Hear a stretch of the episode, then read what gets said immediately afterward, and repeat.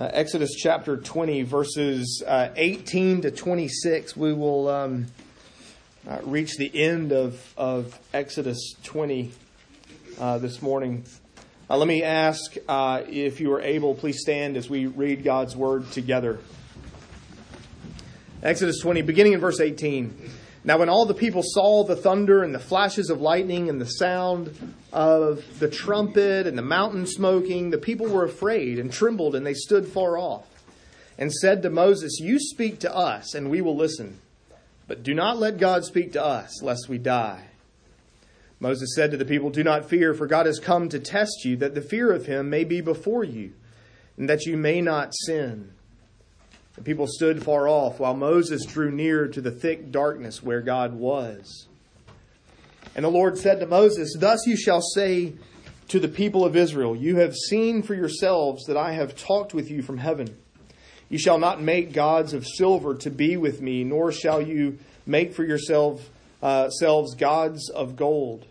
An altar of earth you shall make for me, and sacrifice on it your burnt offerings and your peace offerings, your sheep and your oxen. In every place where I cause my name to be remembered, I will come to you and bless you. If you make me an altar of stone, you shall not build it of hewn stones. For if you wield your tool on it, you profane it. And you shall not go up by steps to my altar, that your nakedness be not exposed on it. The grass withers, flowers fade, but the word of our Lord stands forever. Let's pray. Uh, we pray, O Holy Spirit that you would be at work in uh, this, your word. Uh, root out sin in our lives. Uh, draw us to uh, love and serve Christ. Uh, grant that we might uh, read, mark, learn, and inwardly digest this, your word. Through Christ we pray. Amen. You may be seated. we've um, we've taken a few few family vacations out to Colorado over the years. Um, three summers, I think, since we've lived here. Uh, we went skiing in Breckenridge once when the kids were little. Uh, somewhere along the way, uh, John, our oldest, got a a T-shirt, um, and and on this T-shirt was a picture of a guy skiing, and he's um, he's there's kind of some woods, but it's it's really a it's really a rock face but he's skiing. And he's going over the edge of this cliff. And there's sort of fresh powder kind of blowing up behind him.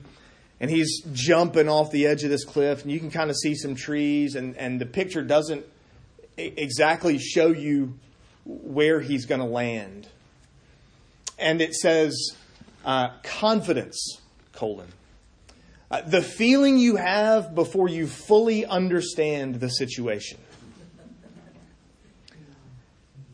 I think there are a couple of hundred thousand Hebrews wearing that t shirt in this passage.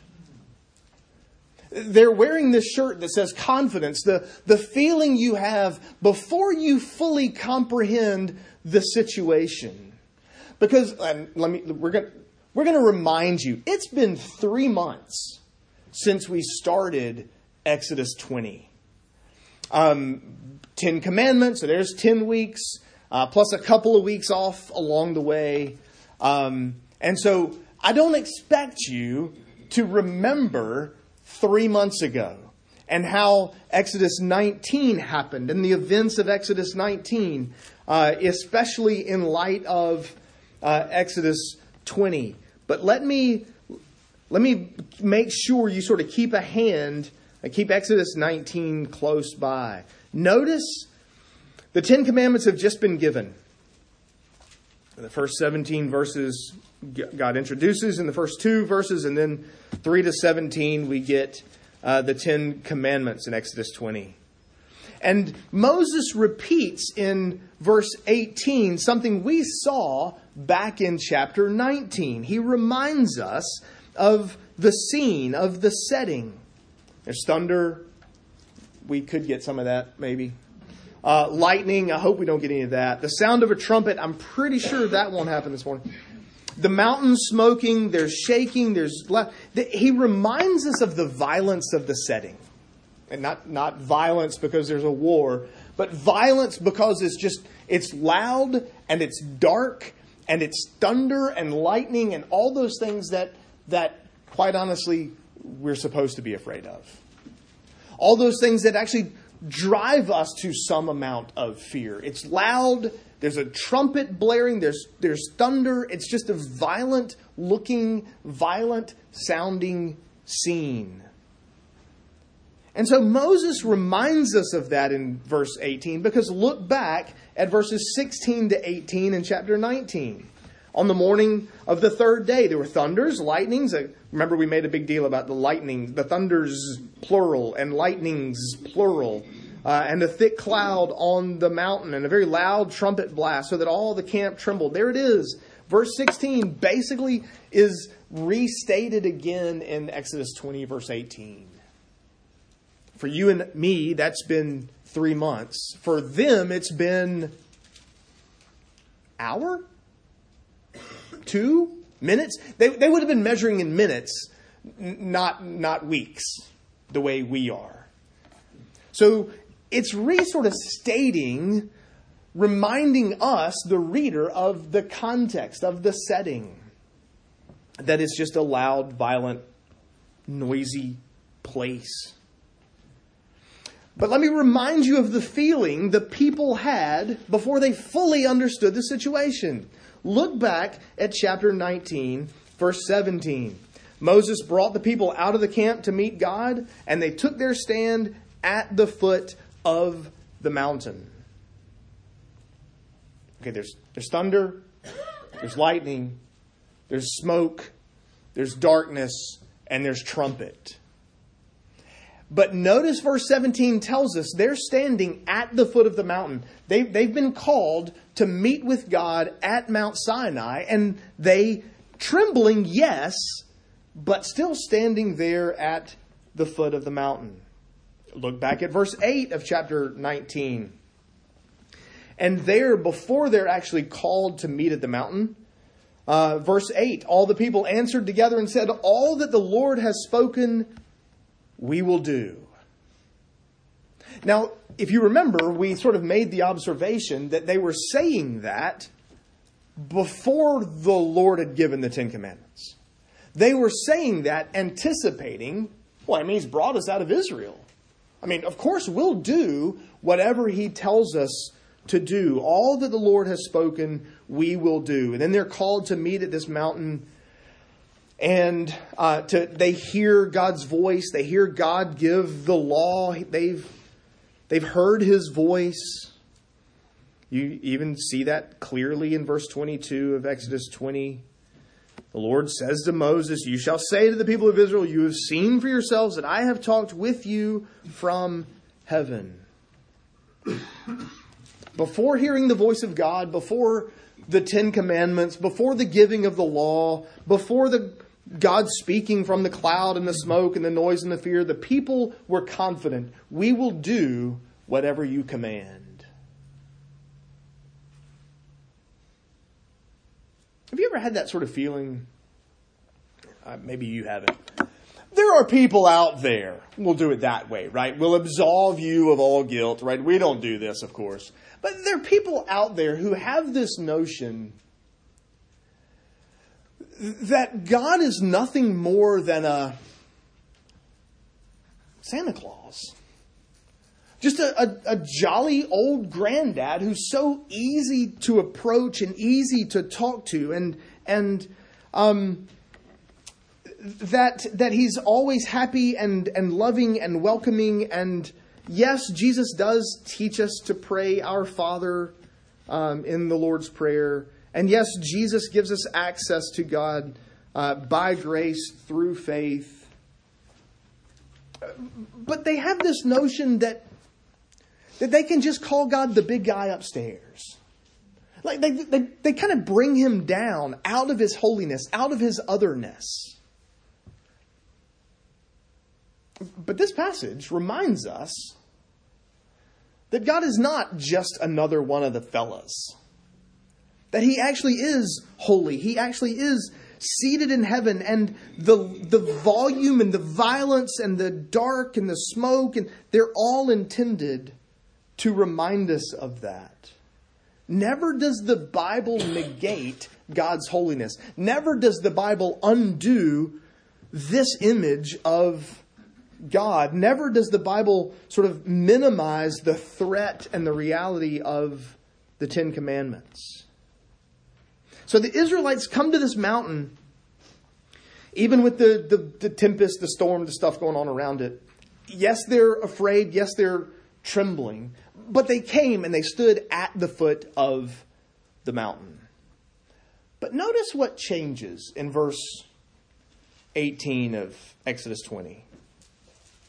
People saw the thunder, the flashes, the lightning, the sound of the trumpet, the mountain smoke, smoking, all of which they saw back in chapter 19. The people were afraid and trembled, all of which happened in chapter 19. But notice the next phrase they stood far off. Literally, they ran away. Literally, the people said, Hold on a second. This is more than we bargained for. And they backed away. Before there was there was thunder and storm and lightning and smoke and fire and yes they trembled but they stood at the foot of the mountain. Here they've turned on their heels and have run the opposite way. And lest you think Moses is free from guilt, Hebrews chapter 12 tells us that Moses ran away with them. In Hebrews 12, verse 21, we read, Indeed, so terrifying was the sight that Moses said, I tremble with fear. Moses walked off with the people. In fact, the reason they can say to Moses in verse 19, Hey, look, you go talk to him, is because Moses is with them. Moses isn't free from the same fear and dread and trembling and and running that the rest of Israel felt. The reality is, anyone and everyone who ever comes face to face with God in His holiness in the Bible trembles with fear.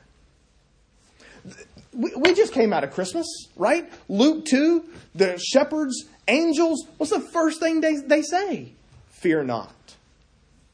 The angel appears to Mary. Hey, Mary, you're going to have a baby. But what's the first thing he says? Mary, fear not. Why is it that angels who show up to speak to people representing God to the people every single time have to say, don't be afraid? Why do we suddenly decide, I don't have any reason to be afraid of God? I don't need to tremble in his presence at all. He's just one of the guys He's just like my granddad, all happy and loving and, and pleasant to be around and laughing and jovial and just one of the fellas. Never is his holiness, never is his otherness undone by Scripture. So here's the question Why the change? Why suddenly the feeling you have before you fully understand the situation?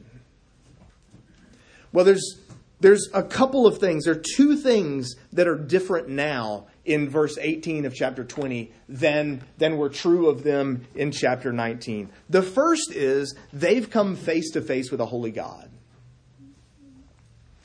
It's one thing to see a storm on a mountain.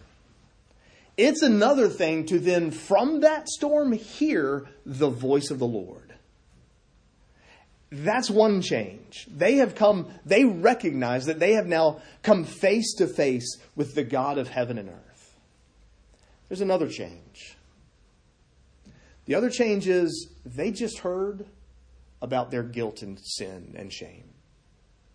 They just heard the Ten Commandments. They just realized the gap between a holy God and a rebellious, sinful people. Not only have they they've come face to face with God, but now they've come face to face with their own sinfulness in the light of the law. Look, this is one of the purposes of the law itself, right? Is to show us our sin, to reveal to us just how far short we fall of God's glory. Our world may think of God as a, an all lovey-dovey cosmic grandpa. But the Bible, but nobody in the Bible that ever meets him thinks that. Nobody in the Bible that ever comes face to face with God thinks that. In fact, one of the things we try to create in our worship. Notice, notice in a, in a passage that's talking about God's holiness, we tried to capture that a little bit by singing Holy, Holy, Holy first. To sort of, we want to capture that, that holiness, that otherness in our worship service. Maybe not in each individual service, but certainly in the big picture of things. We want to make sure we keep Him holy, but at the same time, we have access to Him. Because notice what the people ask for.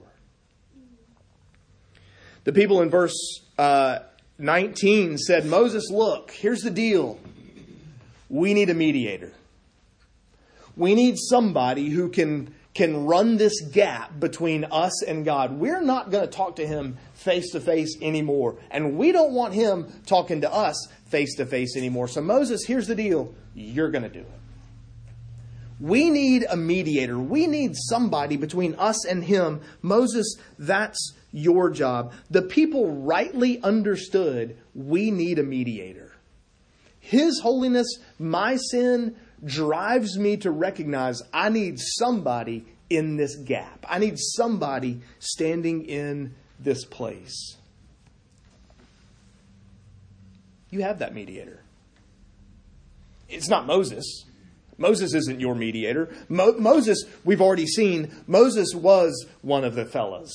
Moses was one of the guys. He ran away too, Hebrews 12 tells us. You have that mediator. Jesus is the greater Moses. You have the one who has come and to serve in this exact role to solve the problem of the distance between you, the sinner, and and God, the holy and just and righteous lawgiver. Moses trembled with fear and ran away with the people. Jesus never trembled with fear before God because he himself was fully God and fully man. It was his food to do the will of the Father. He never fled God's presence, he actually ran to it. Jesus perfectly kept the law that we cannot. He perfectly kept what Moses could not. And so these people, the Israelites, asked for a mediator, someone to go between, to grant them access to God, but someone who would, who would buffer that, that gap between His holiness and our unworthiness, our unrighteousness. That's exactly what Jesus has come to do. You have access to the Father through not an imperfect mediator like Moses, but through the only perfect mediator, Jesus Christ. But there's something else we need for access to the Father. Because notice there are these instructions given in verses 22 to 26. God um, speaks to the people here about how to solve the problem of their disobedience. And again, we, we would do well to have a good grasp on His holiness and our sin. Uh, if we rightly understand God's holiness, then uh, that alone will serve as a bit of a mirror to remind us of just how far short we fall. But we also need a good, firm grasp on the solution. Notice uh, Moses, I mean, God gives instructions on building an altar. Uh, note verse 22 you've, you shall say to the people, You've seen for yourselves, I've talked with you from heaven. And then verses 23 and 24 basically, uh, or 22 and 23, basically restate the first two commandments. You, you hear echoes of no idols, no other gods before me, and worship me in the way that I've instructed you to worship me. That is, without images. and even a nod towards the third commandment in verse 24. Wherever his name is remembered, he will visit his people there. And it says, though the instructions for the altar are grounded in those first two, three commandments, a recognition that God alone is to be worshiped, and so he's to be worshiped the way he's instructed. He's supposed to be worshiped and worshiped rightly.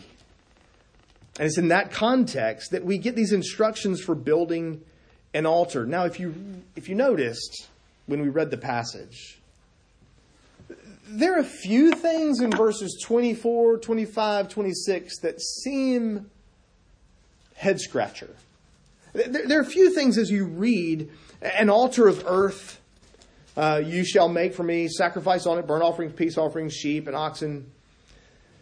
Uh, verse 25, if you make an altar of stone, not hewn stone, so no, no shovels, no hammers, no hatchets, no axes, no chisels, um, because as soon as you do, you profane it. Oh, and by the way, no steps, lest your nakedness be exposed on it. And you're kind of scratching your head going, what on earth? That seems like a, one of those kinds of phrases that, that God puts into instruction sometimes and you go, I don't, I don't, I, I don't know what that could possibly be there for.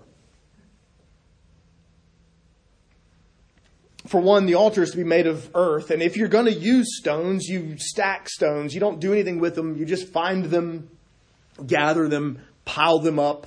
Don't tinker with them. Don't improve them. Don't shape them in any way or another. No steps, because then you expose your nakedness on it. Some of these seem kind of odd. One, one writer actually suggested, uh, and this might have been John Calvin actually, um, suggested that uh, the reason the altar was to be made of earth would be so that we wouldn't find it again. Because if you find it again, there are two dangers. One is you think, well, that would be better. We should use that. We don't need that anymore. Or worse, we might begin to even worship that itself. We make sort of an icon, an idol out of the very thing we find out of this altar. Part of what's going on here is a distinction being made between God's people and the, the world around them in the promised land. Because the worship of the pagans in the promised land frequently involved temple prostitutes, things of that sort. And so the guarding against nakedness is really a distinction being made, a, a, separateness being made for how the Israelites would worship once they're there in the promised land. In other words, God's people are to be different from the world around them, even from other religious people around them. There's sort of an implication here that, that we as a church, we don't take our cues from the world around us in what we do in here in worship. We take our instructions from God and His Word, not from whatever other religions around us are doing. I think there's also, in these earthen altars, there's a temporariness to them. We don't need them anymore. We don't have an altar here because the final perfect sacrifice has already been made on that cross altar back a couple thousand years ago. And so these altars were only necessary under the old covenant. These altars, in fact, part of the implication in Exodus 20 is they were only necessary as long as the people were still traveling to the promised land. And once they got there, then they could build something because they were going to stay there longer. So their, their place here was only temporary. So the, the, the altar itself was only temporary.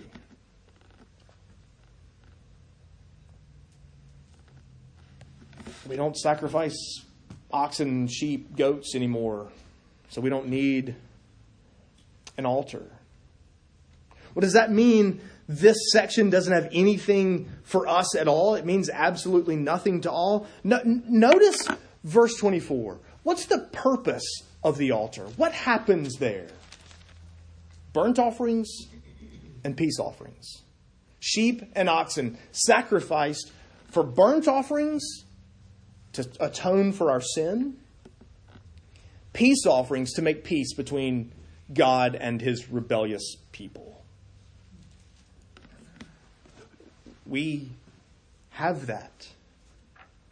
The burnt offering made atonement for sin. The peace offering restored a relationship. It, it made peace between a holy God and a rebellious sinner. And we need those things too. That's exactly what Jesus has done for us. That's exactly what Christ did, was to atone for our sin, to pay the debt that our guilt and our rebellion requires, and thereby to make peace between God and man.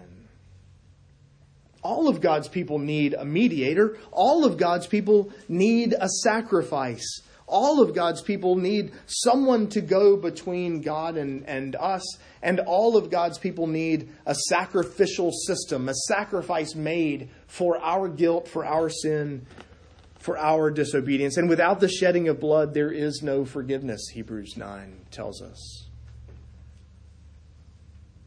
And so, in this context of Exodus 20, the Ten Commandments have just been given to the Israelites. They heard them, they heard the voice of God giving these commandments. They understand what they mean, they understand their implication, they understand the fact that they don't keep them, that they are guilty. And so, in the face of a holy God and in the face of their own guilt, they need a mediator and they need an altar you and I need the same thing. You and I have the same thing in Christ. We need our guilt problem solved. We need someone to intercede for us. God doesn't change. His holiness doesn't change. He's not suddenly not holy anymore just because we live after Jesus. And we're, not, we're not suddenly not guilty just because we live after Jesus. You, you try saying that many sentences with that many double negatives in them. And so we try to capture this in our worship here at Grace Covenant that God is holy and that we're not, but that we have access to Him through Jesus, the perfect final mediator, the perfect lamb sacrificed for sin the only one who could make peace between God and man.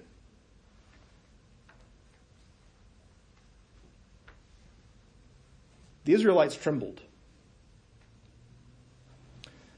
because they needed a mediator, they needed a sacrifice, they needed an altar. Because we have Christ, we can have confidence. We can come confidently and, and boldly into God's presence, not because of who we are, but because of who our mediator is the greater Moses, the greater lamb, the greater sacrifice. In fact, turn with me to Hebrews chapter 12. Um,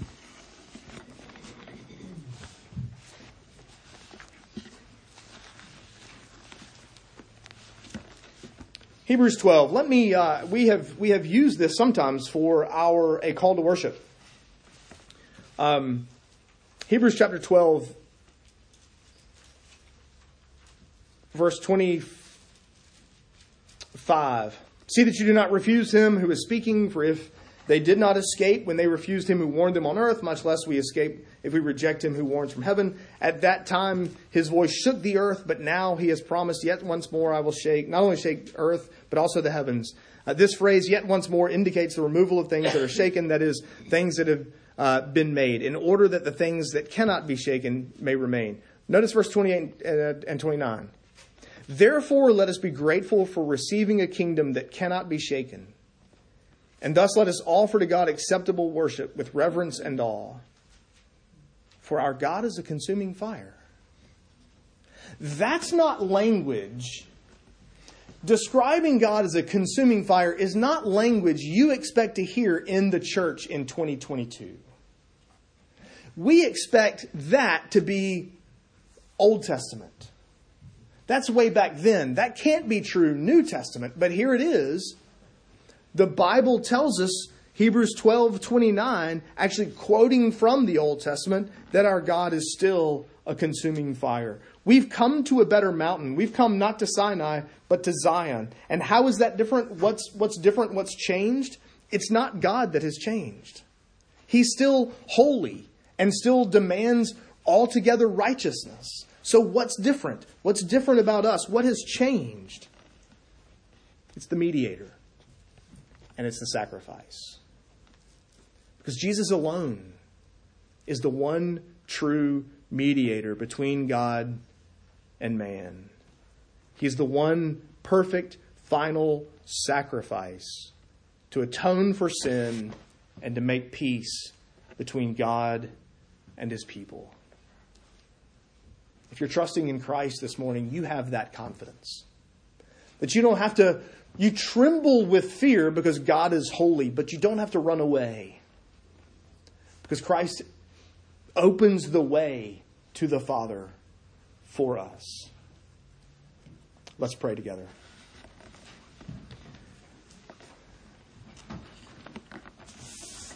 Lord Jesus, we thank you for your faithfulness, your obedience uh, in uh, on the earth to accomplish our salvation, to uh, secure our the righteousness that we uh, lack in and of ourselves. Uh, we thank you for uh, being willing to, to serve as the sacrifice, to shed your blood that we might be forgiven, to be slain on that altar that was the cross, uh, that we might find forgiveness there, and that we might have peace with a holy God. Would you grow in us the confidence we have in our mediator and in your work as our sacrifice? That we might live to honor and glorify you, and that we might take that message of hope to the world around us. Through Christ we pray. Amen.